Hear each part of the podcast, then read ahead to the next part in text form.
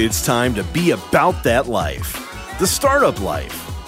Here's your host, Dominic Lawson. All right, Startup Nation. So I hope you're ready to receive some value today. My name is Dominic Lawson, and this is The Startup Life, the show for entrepreneurs and career-minded professionals. You know, Startup Nation, you know, when we're on that path of entrepreneurship and building our business and growing our brand, you know, sometimes we get stuck. Sometimes we get stuck with how to proceed forward. Sometimes we get stuck with trying to find that balance, that, you know, that, that professional and personal uh, balance and being happy uh, with life, which is why we have an amazing uh, guest for you today. He is uh, a business coach, a high performance coach, and also a three-time World Series winner pitcher, uh, if you will. His name is Todd Stottlemyre, and he is the author of The Observer, a modern fable on mastering your thoughts and emotions. He is, once again, Startup Nation, Todd Stottlemyre. Big Todd, what's up, boss? Dominic, how are you, sir, man? I got to tell you, I'm excited to uh, to hang out with you on your show. I appreciate uh, you having me. I'm humbled and honored, and and uh, hopefully together today we can create some incredible value for your audience. I definitely think we're going to do that. I definitely think we're going to do that. Especially Todd, you know, as you know, I don't need to tell you, we're at a day and time where we need a little encouragement. We need a little, little positive content. So I, I'm definitely glad to have you on and kind of help us out with that, if you don't mind. Good sir. So I really appreciate that. So, very good. Absolutely. Absolutely. So let me, let me ask you this, man. So, you know, we're, we're on the other side of, of twenty twenty now. It's definitely was one for the ages. Uh, just kind of share your just kind of general thoughts and, and how you navigated the new normal that is, tw- that was twenty twenty. And, and what did you learn from it to come out better, bigger, better, and badder, uh, for twenty twenty-one?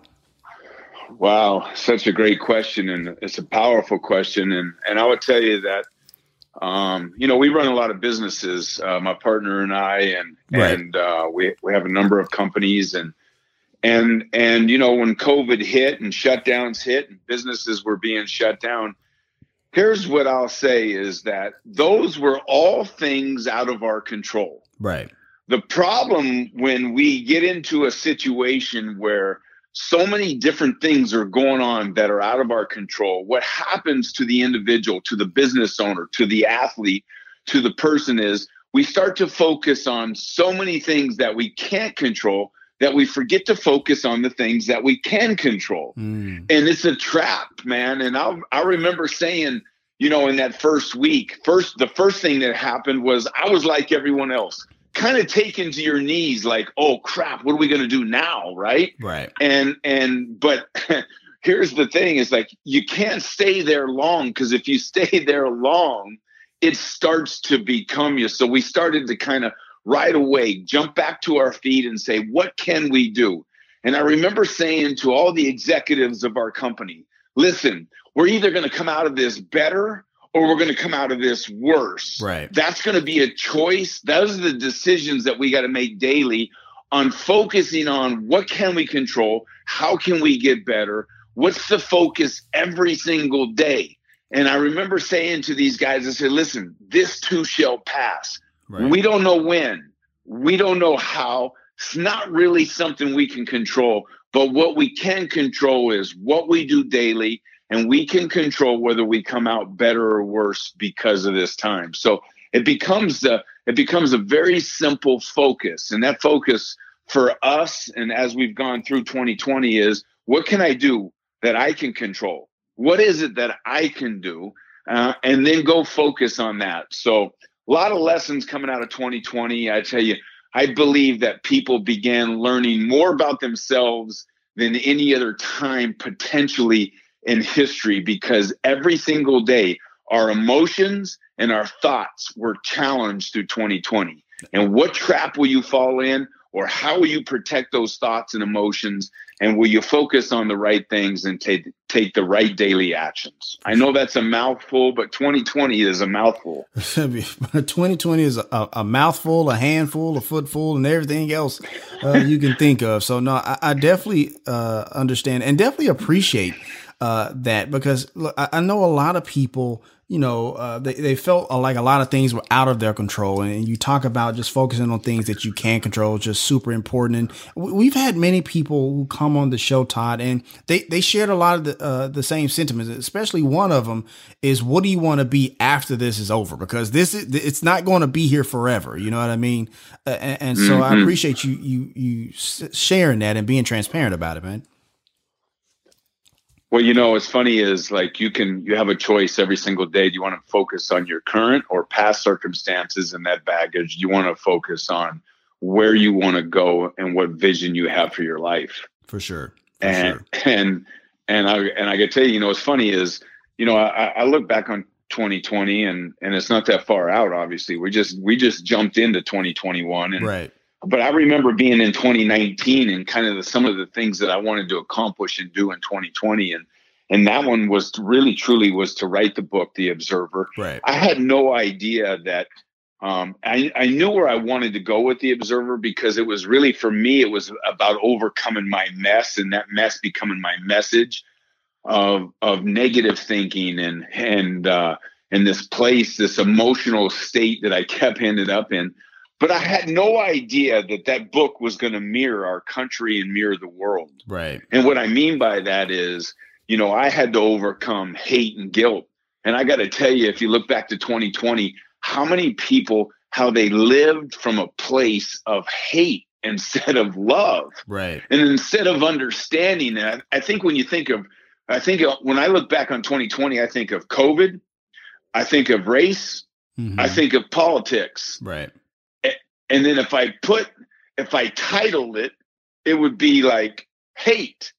Mm-hmm. I mean, think about how hateful we became because of COVID. Right. How hateful did we become because of race? And how hateful did we become because of politics? Right. And our reactions to those things? So hateful. And it's actually why I even wrote The Observer, because I was at a place in my life where I looked great from the outside, but on the inside, I was living a very hateful and guiltful and unforgiving uh, place that was very dark. For sure, for sure. And, and once again, Startup Nation, that book is The Observer, just like Todd said, a modern fable on mastering your thoughts, mastering your thoughts and emotions. And Startup Nation, that book is now available now. That book is now available today. Uh, we have a link there in the show notes for easy access if you listen to the replay on a podcast. Uh, and go ahead and purchase that book. I really think uh, it's timely. You know, so Todd, let me just ask you this, man, because, you know, you, you, you wrote it as a fiction, you know, as a fiction novel, you know what I mean? Which, you know, you normally, yeah. when people, you know, uh, write books, you know, like yourself being a high performance coach and stuff like that, they don't normally go that route. Why, why did you uh, decide to go the route of like a, the fiction novel route, I guess?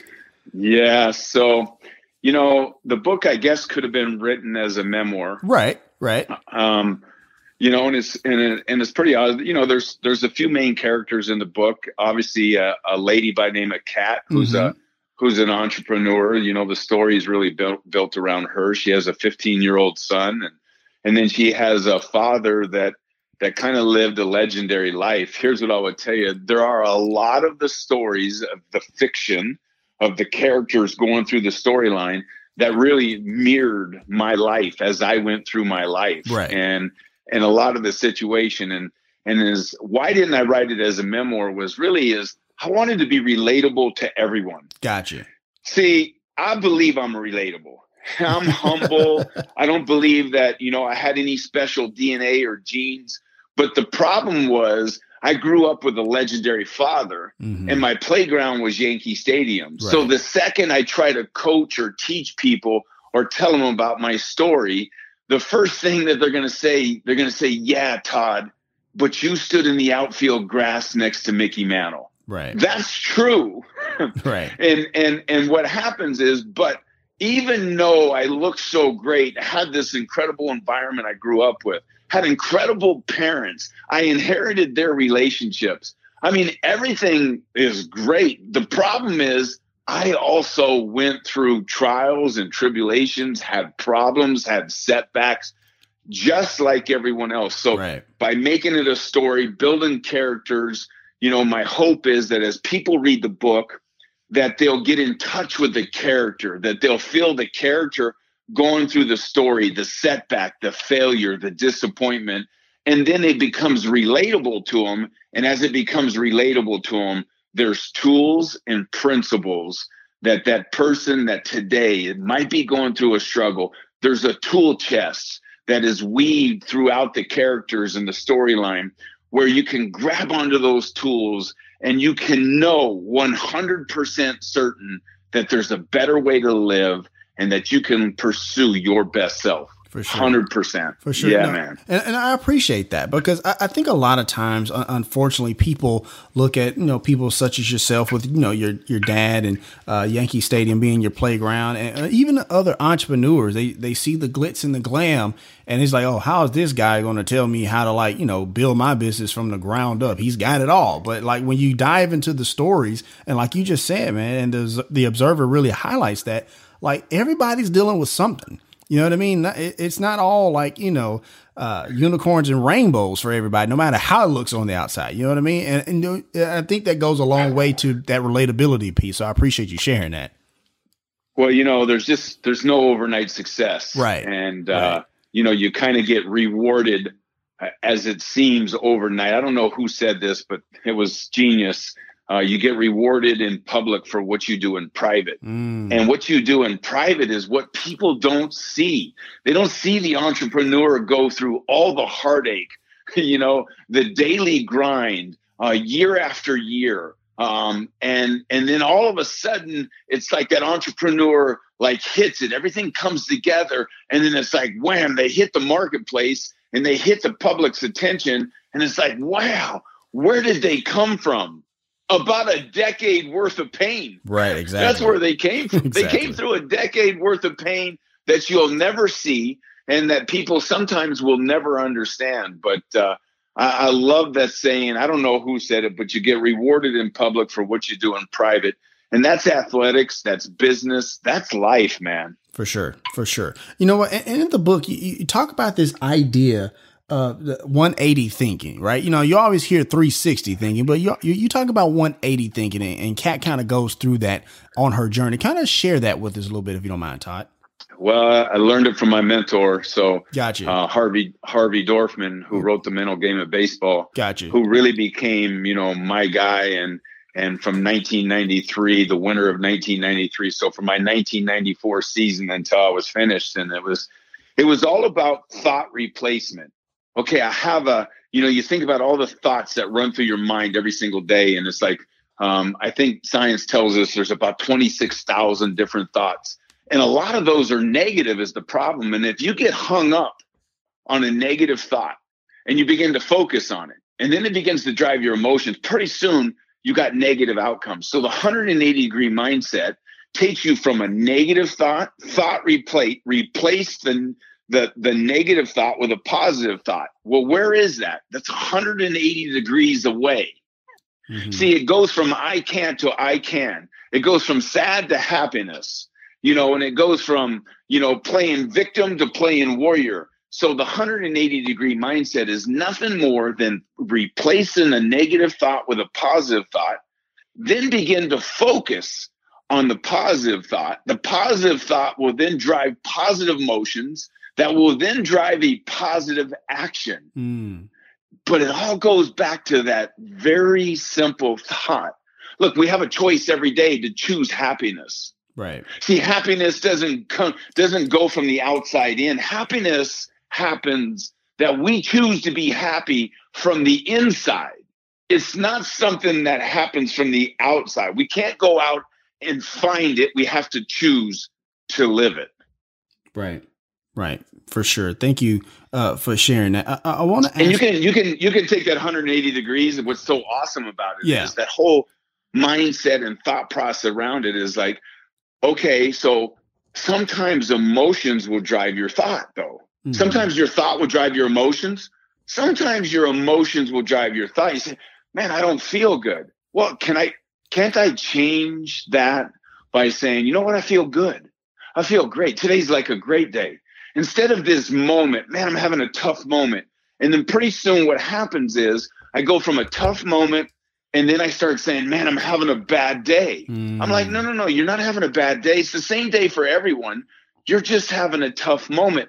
But how about if we switch the psychology and perspective of the thought, the feeling, or the moment and say, hey, you know what? This is great. This is great that I'm going through this tough time because I'm getting better. Huh, that's a one hundred eighty degree different perspective. So I could go from a one hundred eighty degree mindset, one hundred eighty degree perspective, one hundred eighty degree emotional feelings, and take myself from a negative state of being into a positive state of being. Right. And that is so important as an athlete, but it's also so important as a business owner or an entrepreneur, but it's also so important as a friend, being a friend to someone else. Right. It just applies in life, man. Right. Right. L- let me ask you this, Todd, because, you know, I- I'm curious about, like, you know, let's dive deeper to what you just said, right? Like, I- I'm curious about a time when either when, you know, in your playing days, whether it be, you know, in the, in the, in the show or in the business world, where you had to kind of like check those emotions a little bit. Can you share a story with that from your, from your yeah. personal? Yeah. Kind of share that with us. Yeah. Right? Yeah. I appreciate that. Yeah. Um, and it's really the making of the book. It right. goes back to nineteen ninety-three. And, you know, this is after growing up in Yankee Stadium and, and uh, hanging out with my father and uh, every day as he was a New York Yankee, and then having a dream, and then, And then being able to be lucky enough to to live that dream out, to play Major League Baseball. And and here I find myself uh, after my fifth year um, in Major League Baseball. I'm a two-time world champion. We just nineteen ninety-three. We just be we just won the second world championship uh, and did it back to back, ninety-two, ninety-three with the Toronto Blue Jays. And if you look, would have looked at me, Dominic, from the outside, here's a guy in his twenties, right? Lived out his lived out his childhood dream, making millions of dollars, now a two-time world champion. Mm-hmm. From the outside, you've been like, wow, storybook life. Absolutely. Problem was, I looked in the mirror and I could not stand the person looking back at me. Mm. And that's because more than a decade prior to that moment, and the winter of nineteen ninety-three, it was twelve years earlier. I was fifteen years old. My little brother was eleven. He was on his third bout of leukemia. Mm. The doctors told our family his only chance for survival and a long-term life was a bone marrow transplant. Our entire family, they tested our blood. I would happen to be the perfect match. Uh, I laid down and gave my little brother a bone marrow transplant that ultimately put his body into a coma that ultimately um, took his life. Mm. I'll never forget um, that his last breath and And being in the hospital and being at the hospital with my with my mom, my dad, my older brother, Mel Junior And and of course, it hit our family like a ton of bricks, and we were taken to our knees as a family. It was very tragic. And I always say, man, just imagine uh, a mother and father burying their eleven-year-old son. And and we know that today someone's listening today to this story and, and relates to it because they probably went through a similar situation. Right. And uh But as a fifteen-year-old kid who gave the bone marrow transplant, man, I was sad. I was sad, but I had two other emotions that I left that hospital with. I left with hate, and I left with guilt. I was like, man, it's my marrow that put him into a coma. And no one could tell me any different. And, uh, you know, what would happen was I got to a point in my life where I was just sick and tired of the same emotional uh, breakdowns, either on a baseball field or even in life. Right. I just kept ending up in the same place over and over and over. And at the end of nineteen ninety-three, and it's like, and I had all this hate.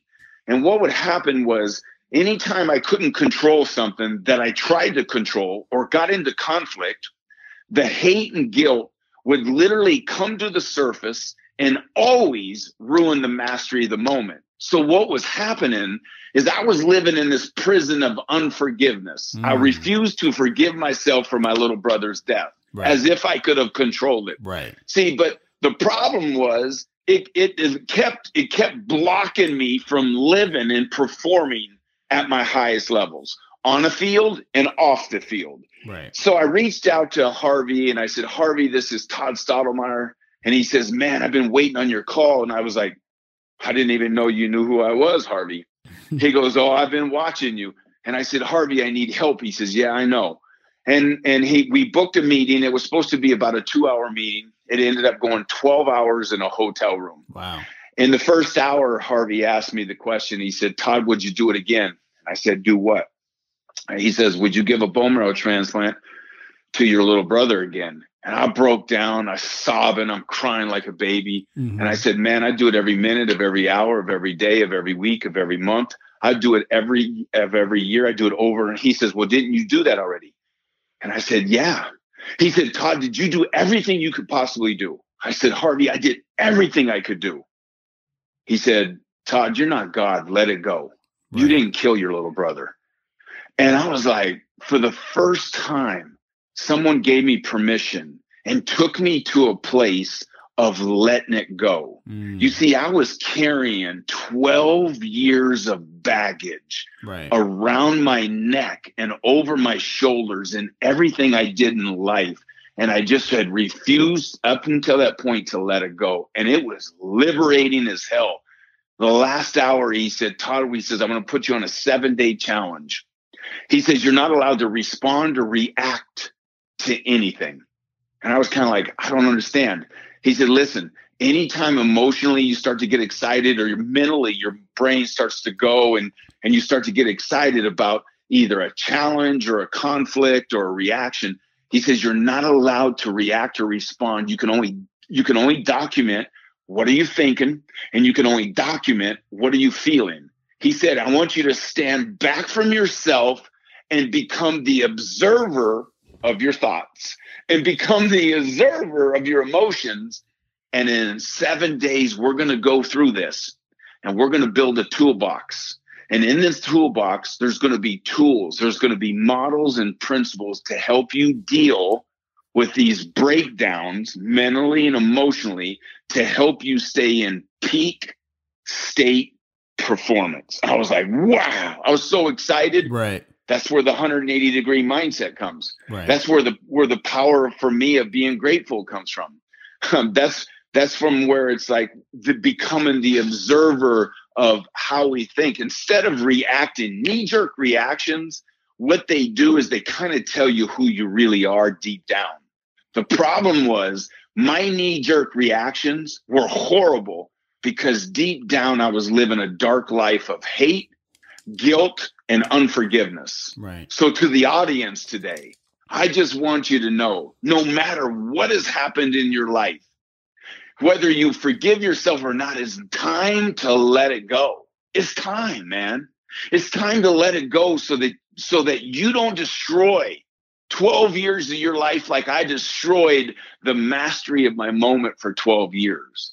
Gotcha. So that you can absolutely live the champion you were born to live. Absolutely. That that let it go piece, let, let's be honest, it's tough. It, it can be tough because like we, we it a is lot of time, really difficult. Right, it, right. You know, we live uh, in a place where it's like, what could I've done? You know, you, and you talked about this just now. Like, what could I've done differently? What could I've done better? What could I've done alternatively? You know what I mean? And, and, and so, no, that that's a big piece. And I appreciate you sharing that and appreciate that transparency, man. I really do. Because I think a, a lot of people need to hear these stories and hear stories of how, you know, like, look, life throws a, a ton crap at you sometimes.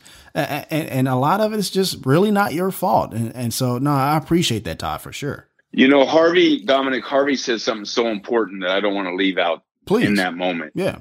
He said, if you would have said no, you wouldn't have done it again. Because think about it. So many people are saying, man, I would never do that again. Right. But they're still carrying the baggage from doing it. Right, right. And here's That's what Harvey important. said. Yeah. Here's what Harvey said. If you would have, he said, Todd, if you would have said no, I would have told you to change today mm. to honor the defeat, because the defeat and the lesson in our reflection through change will allow us to get better. Mm. The point is, you don't have to hang on to yesterday's news. You just don't.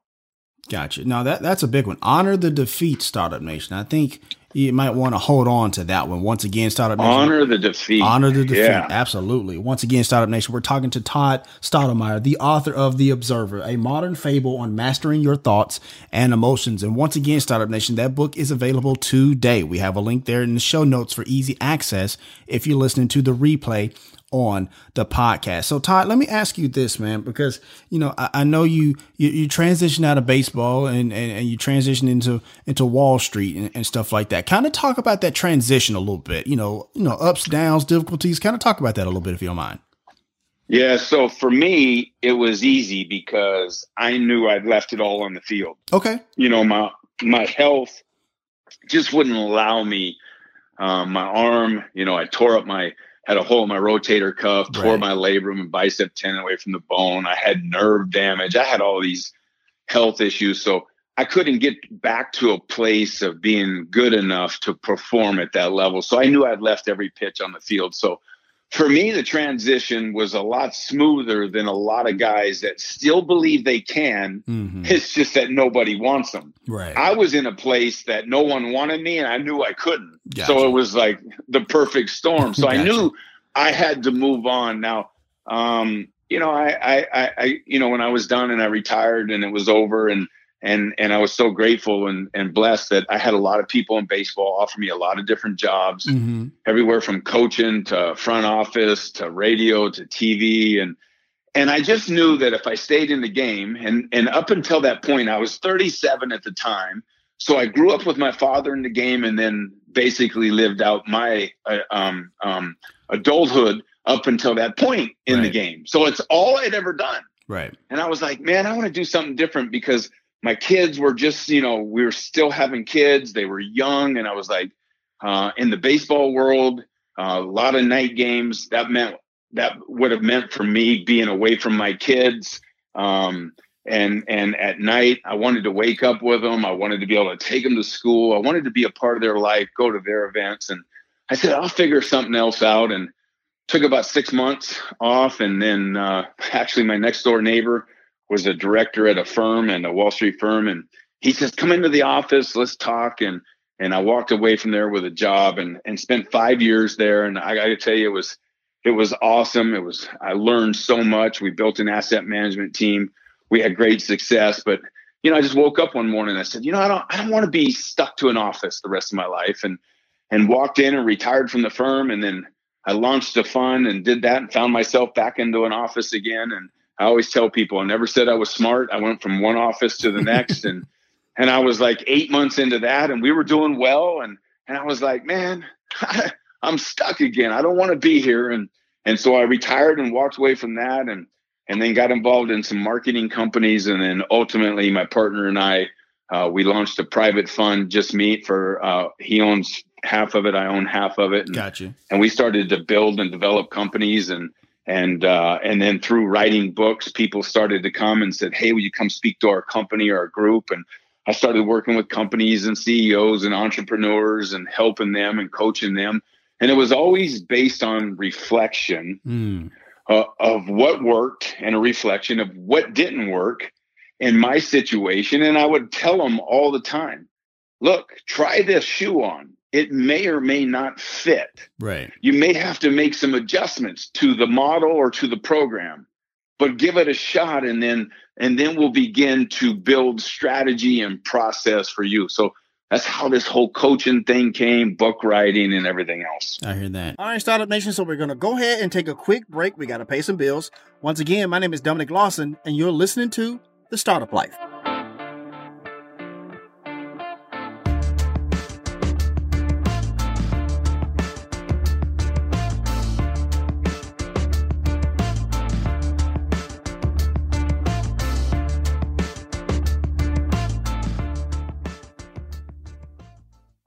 Episode of The Startup Life is powered by Colony Spark. Startup Nation, with our economy in flux, there is a lot of mixed messaging out there. If there was ever a time to take control of the narrative and let your customers know that you're here to serve them, it's now. And that's why you have a friend in Colony Spark. Colony Spark is an omni-channel marketing agency that believes in the power of community to ignite your business. They have helped companies across many industries with lead generation, revenue growth, and more to put them on the path to success.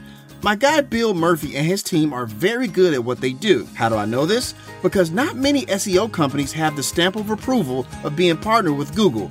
Yes, that Google. So I want you to go to w w w dot www.colonyspark.com forward slash startup to schedule a meeting today. In that meeting, you will review your current marketing activity, receive actionable advice on how to pivot and grow, and ask any marketing questions you may have on navigating over the next few months. Look, Startup Nation, I know things may seem uncertain right now, but if you are looking for a business partner that can help light the way, go with Colony Spark, where they firmly believe in business helping business. All right, Startup Nation, welcome back as we continue our conversation with today's guest here on The Startup Life. I hear that. I, I want to ask you something about that. Just go into the weeds just a little bit, because look, a, a lot of times people who, you know, who, who didn't have like, you know, a, a, a athletic career and stuff like that, and they see them get into business and stuff like that. It's like, oh, they just got in the door because they're this and they're that. And that's probably some right. part to it, to that. But, mm-hmm. uh, you know, I, we had on the show, uh, Jake Plummer, longtime quarterback, oh yeah, uh, you know, you know, Denver Broncos, Arizona Cardinals, stuff like that. Right. And he talked sure. about like, look, I may have a name and stuff like that, but I still have to build a business. And so he still had to like knock on doors, make phone calls, people tell him no, stuff like that. Kind of talk about that part, because I don't think a lot of people understand that, like, just because maybe you come from a, a certain limelight or something like that, you still have to do the work. Yeah, well, I always say, you know, your name might get you in the door or something you've done from the past. Right. You know, I might I might get a chance to meet with someone because maybe they were a sports fan, maybe they were a fan of my father, maybe they were a fan of mine, and and it allows me to get a conversation. Mm-hmm. Uh, but if you're going to do real business with real business people, uh, you better be able to do the work. You better right. be able to back up what you say. And and you know, I, listen, I'm like everyone else, man. It's like, um, and failure is a big thing to me. I believe it's the multivitamin to success. I believe it's got to be taken every day. And right. And I will tell you that we've had businesses um, that have been awesome and have great success, but we've also failed miserably, mm-hmm. just like everyone else. And, and uh, you know, like, once again, it's like, you know, uh, what are you willing to do daily? And this is one of the things I talk about a lot. What are you willing to do? You say, you say, man, this is my goal. This is my dream. This is what I want. I say, great. Step two is, do you know what it takes? Right. So we got to figure out, what does it take for you to hit the dream? And then when we figure it out and we go through the process and we create schedules for, this is what we're going to have to do in order to hit that goal, make that dream, or build that business. Here's the third question, is most important. Are you willing to do that? Right. Are you really willing to do that? And it's funny, you'll see some pictures of entrepreneurs, and, and it's kind of like the whole the whole building's dark except for one office and with one light on, and right. it's three a.m. and it's three a.m. and you're like, there's the entrepreneur, you know? Right. And and and even though it seems so glorious, you know, entrepreneurship has become like athletics. It's kind of like, it's that thing. It's like, oh wow, right? Like, you're a successful entrepreneur. I mean, we build pedestals for these people, but we forget the grind. Right. And the grind is question number three. Are you willing?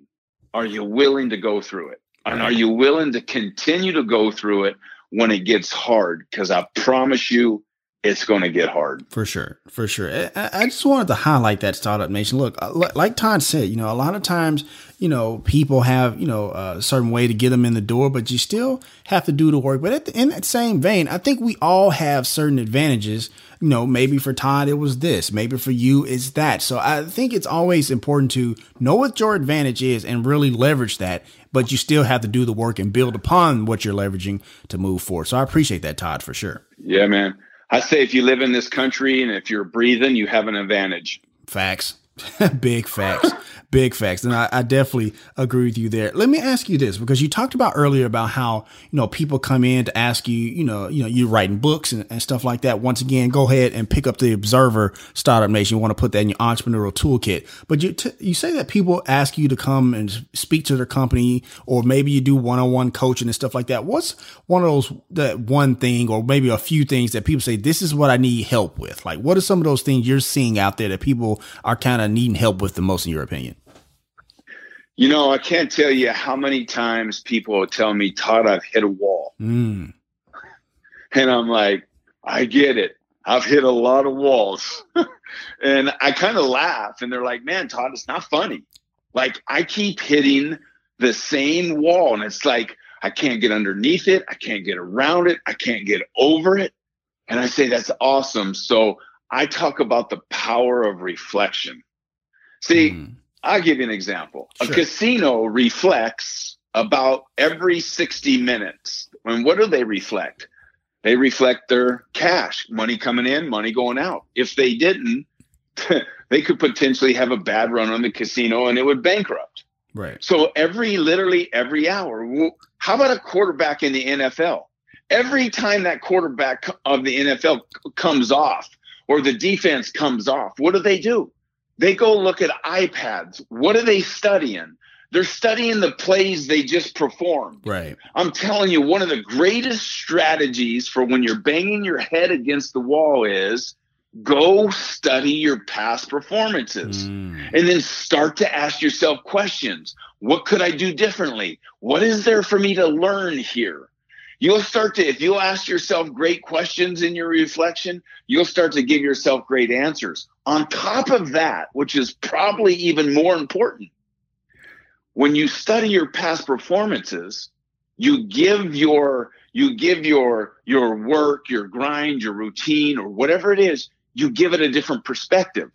See, when you're in the heat of the battle, your focus draws tunnel vision. Right. Right. And, and, and, and, but when you step on the bank and you reflect and you study a past performance, you start to give yourself a different perspective.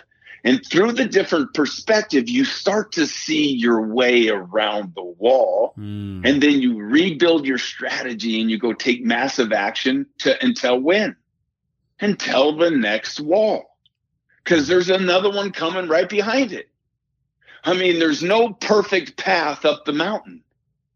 Right. Right. Right. So it's a constant thing. But I'm going to tell you, you know, most people will go through life, or most entrepreneurs, and not most, but a lot of them will go through life and they'll never look back and reflect and study a past performance to learn.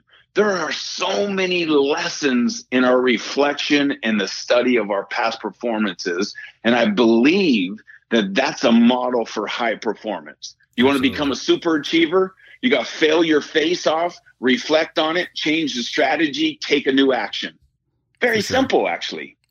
It's just hard to do because it's hard. Why? Right. It's hard to do mentally and it's hard to do emotionally, because as you're pounding the wall mentally and emotionally, you start saying things to yourself like, man, maybe this is it. Maybe I'm not like everyone else. Maybe I can't win like them. Maybe they have special D N A or special genetics, or they eat special food. What is it that, you know, and, and, and your psychology and your emotional state, they start to wear on you. This is why having a tool chest to stay in peak performance is so important. For sure. For sure. Thank you uh, for sharing that. In, in that same vein, Todd, I, I want to ask you this, because look, you talked about the grind and, and this, that, and the other, and, and that's great. Like, you know, you, you're keeping up with the grind, you're doing the day-to-day work and stuff like that. It's a lot like, you know, like a, like a M L B season, or just the day-to-day grind of a business business. But there comes a time where there's, there's a postseason in M L B, you know, in, in baseball, or maybe you got a big presentation that that's coming up, or a big big sales goal you got to hit and stuff like that. What I'm curious to ask you is this: how do you zero in on a target, if you will, right? Forgive the pun, because you're a pitcher and stuff like that. But how do you zero mm-hmm. in on like that focus? Like, because, you know, I mean, there's the day to day grind, and then there comes a moment where you have to ratchet up because now it's time for you to be clutch. Kind of talk about that that zone, that that part where you just kind of have to ratchet up for a particular time right now. Yeah. So, I mean, uh, I'll say, you know, one, one of the things is, you know, the bigger the project, the bigger the goal, the bigger the dream. Right. There are times, um, there are times where you got to put your, you know, I always say, take the right foot, go to the right pedal, press it to the floor, where you just got to go all in and all out. I hear that. Right. It's like no return. You're just going to, you're going to go push. Now you can't, you can't keep your foot on the pedal to the floor all the time, right? Or what happens, you burn out. Mm-hmm. So you know, one of the things and one of the models in the book is, as I call it, you know, the four seasons, the four seasons to your championship life, because there are times where you got to back off and there are times where you got to push the pedal. I think the best way I can answer this question is you have to figure out what are the three to five things that you have to master in order in order to dominate in your industry. Mm. I'll give you an example. Sure. nineteen ninety-two, I was struggling. And I mean, when I say I was struggling as a starting pitcher, I couldn't get to the fifth inning. I mean, I was giving up eight, nine, ten runs a game. Uh, I was with the Toronto Blue Jays. It was nineteen ninety-two. I called my father. I said, Dad, I'm struggling. He goes, I see that. And he was a pitching coach with the Mets at the time. And I said, Dad, I said, it seems like when I make good pitches, you know, they're getting hits. When I make bad pitches, they're hitting like doubles, triples, and home runs. And my father said, actually, I don't see you making many good pitch- pitches. Mm. See, he had a different perspective than I had right. at the time. So that's point number one. Point number two, he says, though, he says, listen to me, Todd. He says, if you'll do these three things, he goes, you'll dominate. And I'm like, wow. He goes, if you'll stay back in your delivery, finish your delivery strong, and think down in the strike zone. Now, as a starting pitcher in Major League Baseball, staying back, finishing strong, and thinking down, that's simple, by the way. Mm-hmm. So what my father gave me was three things to focus on that were simple. Actually, prior to that moment, I in my past, I've mastered those three things in order to become a Major League pitcher. So what he was telling me was basically get back to the whiteboard and keep things simple. Matter of fact, he then went on to say there's one more thing. And I was like, uh-oh, here comes the shoe to drop. Right. He says on the bill, underneath the bill of your game cap, I want you to write in big bold letters, K I S S. Keep it simple, stupid. Mm-hmm. And he goes, now, and, and, and he first said, you know what it stands for? And I was like, KISS. He goes, no, keep it simple, stupid. I said, great, Dad, great, great, okay. He says, now, do you know what keep it simple, stupid stands for? Mm. And I was like, hmm. I was like, mm, KISS? He goes, no. Keep it simple, stupid stands for stay back, finish strong, think down. Hmm. Hey, if you're gonna if you're gonna have a ninety-day goal, sixty-day goal, thirty-day goal, you're going up against an earnings report. What are the three to five things that will drive the numbers more than anything else? Right. That better become a major focus every single day for you. For sure. It's all about narrowing the focus and spending the time on the things that are going to give us the biggest results. For sure. For sure. You know, and, and I appreciate that. And you know what? You, you highlight something else that's kind of been a theme uh, of today's show. You know, you talked about your mentor earlier. You talked about your dad uh, just now. Just talk about really quickly how important mentorship for entrepreneurs is, because it, it seems like it's been everything for you. It's the shortcut. Right. If there is such a thing as a shortcut to success, I would tell you mentorship, coaching, accountability partners. I can't, I would, I know for me, um, you know, I would have never had uh, any kind of the level of success that I've had in my life without those things, without accountability partners, people doing it with me, people getting in the trench with me, uh, without mentorship, without coaching. Um, you know, I, I'm not a big believer in people are self-made. You know, when people say, Todd, you know, I was self-made. I said, really? What'd you do? Yeah, we sold this product. I said, well, if all those people didn't buy that product, you wouldn't have been, you wouldn't have been claiming you're self-made. See, all those people buying your product actually made you. Mm-hmm. See, I would tell you that coaches and mentors and working partners and accountability partners are so important to your su- success. I'll keep it very simple um, for people to really understand. If you go to the gym and you want to work out, you're going to go and you're going to push yourself to a certain point. If you have a trainer, they're going to push you to a new level. Mm. By the way, that same, that same psychology, that same format, that same theory works in business, and it works for every aspect of your life. Hey, do you want to have a better marriage? Get a marriage coach. You want to have better, better spirituality? Go talk to your pastor. Go talk to the people who know what you're potentially going through. More importantly, know how to get you across the bridge or around the wall. Mm. Maybe because they've already done that. They've already been there. I hear that. I hear that. Thank you so much for that. Once again, Stottlemyre Nation, we're actually wrapping up with Todd Stottlemyre, the author of The Observer, a modern fable on mastering your thoughts and emotions. Once again, if you want to purchase that book, we highly suggest that you do. Uh, we have that link there in the show notes for easy access if you listen to the replay on the podcast. Also, if you want to just check out and keep up uh, with Todd, make sure you check out his website, Todd Official dot com. That, that website and link is there in the show notes as well for easy access. Quick baseball question, uh, if you don't mind me, Todd. Just kind of indulge me here a little bit because, yes, sir. You know, and, and I guess it's not just baseball, but just like sports in general. You know, we, we have a lot of times where, you know, we have new athletes, new a generation comes into the league. And sometimes uh, people from uh, uh, the league in, in the past or whatever, they have like, yeah, I don't know. That's that's kind of not how we do things. That's not a tradition of what we do. You know, a lot of times the new athletes, especially in baseball, where they have like, you know, a lot of like eye black on and stuff like that. They're very emotional and stuff like that. Uh, just kind of talk about, you know, how you feel about the new generation of baseball players and stuff like that. Well, you know, it's a it's a it's a funny subject, um, you know, because nineteen eighty-eight was my first year in Major League Baseball, uh-huh. and in nineteen eighty-eight I was a new generation. Fair enough. And I went from a new generation by the time I retired in two thousand two to an older generation because in two thousand two the new guys coming in became a new generation. Right. And I would tell you that. Um, you know, I, I, I believe, and I believe that it's, it's based on leadership. Everything rises and falls on leadership.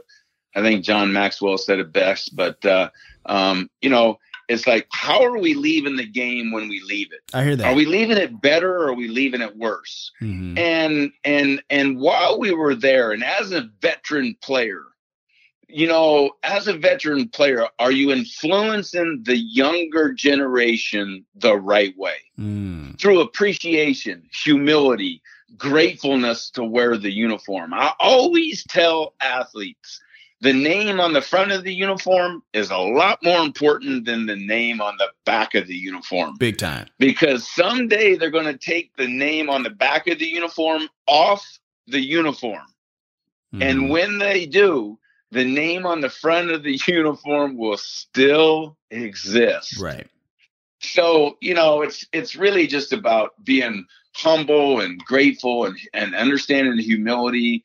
And it's like, look, man, those guys, uh, I appreciate athletes so much because, you know, they, they dedicated their whole life to a certain sport. Right. And and then to live out that dream. And I know what it takes and it's not easy and it's hard and and you got to work endless hours. But when you get there, the problem a lot of times with ath- athletics is is if you start to believe the headline news, um, the headline news is going to change drastically for you from a positive to a negative because you're never as good and you're never as bad as they talk about you, write about you or or whatever it is. And and I would just tell you that, uh, you know, I love to see modern day athletes. You know, I, I love to see their work ethic. I love to see them go through the grind. Mm-hmm. You know, Kobe Bryant, uh, rest in peace, Kobe, right. uh, was was, uh, you know, someone who, you know, I watched from afar. I never got a chance to meet him. But to understand his humility for the game and how he appreciated the game, how hard he worked.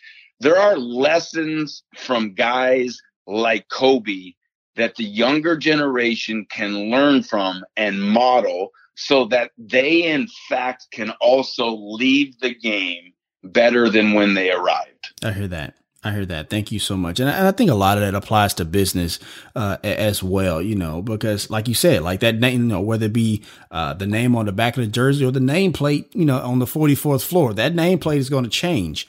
Uh, so no, yeah. I definitely understand that for sure. And before I ask the last question, Todd, I just want to say thank you so much uh, for coming on The Startup Life and sharing your amazing book. Once again, Startup Nation, that book is The Observer, and a modern a modern fable on mastering your thoughts and emotions. Once again, we have that link in the show notes for you to purchase uh, that book. But Todd, if you would, good sir, just kind of leave us some words, leave us with some words of encouragement for today, if you don't mind. Yeah, and I, Dominic, I'll just say uh, in, in closing, I just I'm so grateful. I'm humbled. Uh, you allowed me to come on. Keep doing what you're doing. You're doing great things, and and because of people like you and, and your show, you're allowing me to spread the news on on a, on something I'm really excited about, and that's my new book, The Observer. But you know, I, I would tell you, and I keep it very very simple, is is that um, look, you know, you're going to go through the ups and downs, but the fact of the matter is um, that everything's possible, and you don't need.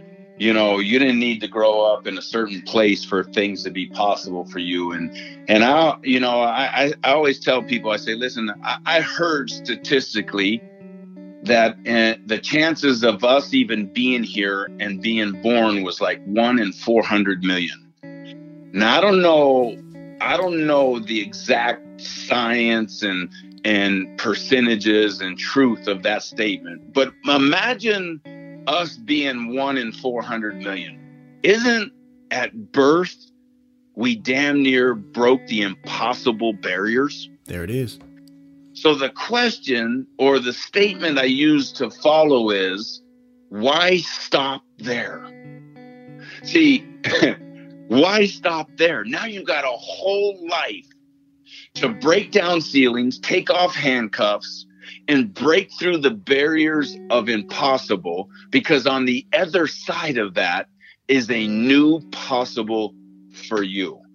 But in order to break those things, it's going to take you resolving and not quitting and continuing to pursue your greatness, continue to pursue your potential. In closing, they talk statistically that most most people live at forty percent of their cap- capacity. That means that most people on their la- when they take their last breath are going to live si- they're going to leave sixty percent of their potential on the table. And I'm saying, ladies and gentlemen, join me in this pursuit to push, to try to get every nth of a degree. And it doesn't just mean money or entrepreneurship or business or athletics. It has to do with fulfillment, being a great friend, being a great brother, being a great sister, a mother, a father, a cousin, a nephew, a niece. It talks about, you know, how we can pursue to just become the best versions of ourselves. And when we wake in the morning and take that breath, be grateful that there's an opportunity for us to pursue that day. God bless. I hear that. Thank you so much for that. And that's going to wrap up this session of The Startup Life. Once again, I want to thank Todd Stottlemyre for coming on the show. Thank you so much, brother. Thank you, sir. Thanks for having me. No worries. And as always, Startup Nation, if you have an idea, be about that life, The Startup Life. If you want to let us know what you think about our show, have an idea for a show topic, or would like to advertise on our show, send us a message on the Startup Life Podcast Facebook page. And while you are there, like and follow our page as well. It's a great way for us to engage with you, Startup Nation, and really grow our community. The link is there in the show notes. Subscribe to the show, as it can be heard on Apple Podcasts, Google Play, Stitcher Radio, Spotify, or even on your Facebook timeline or any other platform you like to get your podcast. If you are listening on Apple Podcasts and you find our content valuable, please give us a five-star rating, as it will help us climb the charts and help more people find our show. You can also listen to the show on the Startup Life Podcast new website. There you will find the all-new Startup Blog, where I write on many topics that are interesting and helpful to you on your path to entrepreneurship. And hey, if you have an idea, be about that life, the startup life.